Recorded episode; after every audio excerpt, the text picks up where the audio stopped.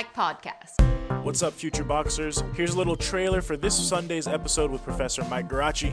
When I got to Pacific, it was it was transformative. It was that thing that we, we like to talk about in Pacific, which is uh, when you get there and you really you really learn who you are and you become the person that you want to be. And that was so true for me, for somebody that had sort of zero idea of, of what I wanted to do in life, who I was, what my skill set was. Right. Pacific Pacific brought all of that out in me in four years, and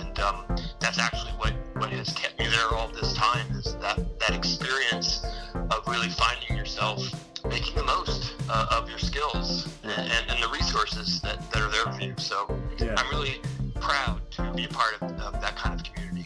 Lead the Pack Podcast.